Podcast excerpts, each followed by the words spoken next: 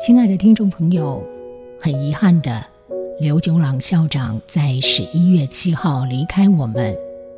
一直以来，校长深厚的学养、风趣睿智的谈吐，总是在 IC 之音的频道上，让你我感受到无限的温暖与智慧。感谢校长多年来的言教与身教，您是真正实践 “I care, I can, I change” 的典范。接下来邀请听众朋友一起聆听这位睿智长者以岁月淬炼出来的人生精华。落花水面皆文章。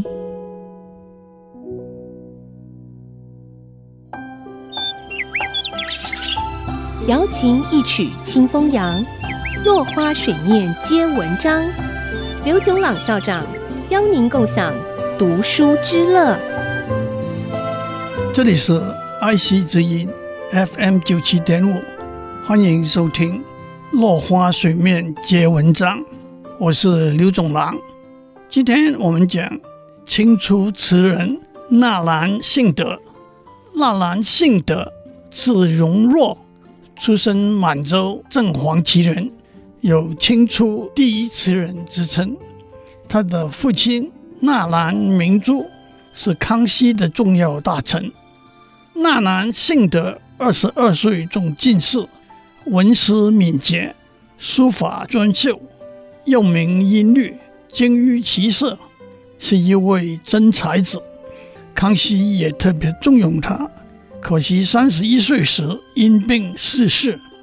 纳兰性德有一位好朋友顾贞观，号梁坟。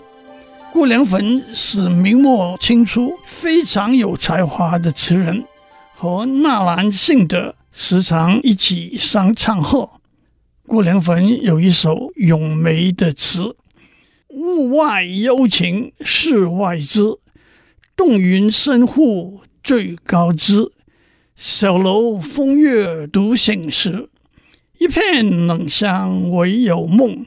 十分清瘦更无诗。”待他以影所赏识，梅花优雅的情调和姿态是无可比拟的。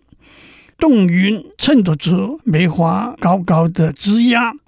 我独自在小楼上享受这个气氛和环境，梅花的一片冷香，就像在梦境一样，不能用诗来描写。夜色已深。梅花的影子在移动，让我向他诉说相思之情。纳兰性德会了一首《梦江南》唱和，心来好，唱得虎头词。一片冷香唯有梦，十分清瘦更无诗。标格早梅字，近来很好，读到您写的词，其中两句很精彩。一片冷香唯有梦，十分清瘦更无诗。您清高的品格就像梅花一样。虽然诗词唱和多半是用同样的韵，但是用同样的句子也是唱和的一种形式。还有纳兰性德写给顾梁坟一首抒发友情的词《金缕曲》。赠梁坟，得也狂生也。偶然间，自成经国，无依门第，有酒为交，造州土。谁会曾生此意？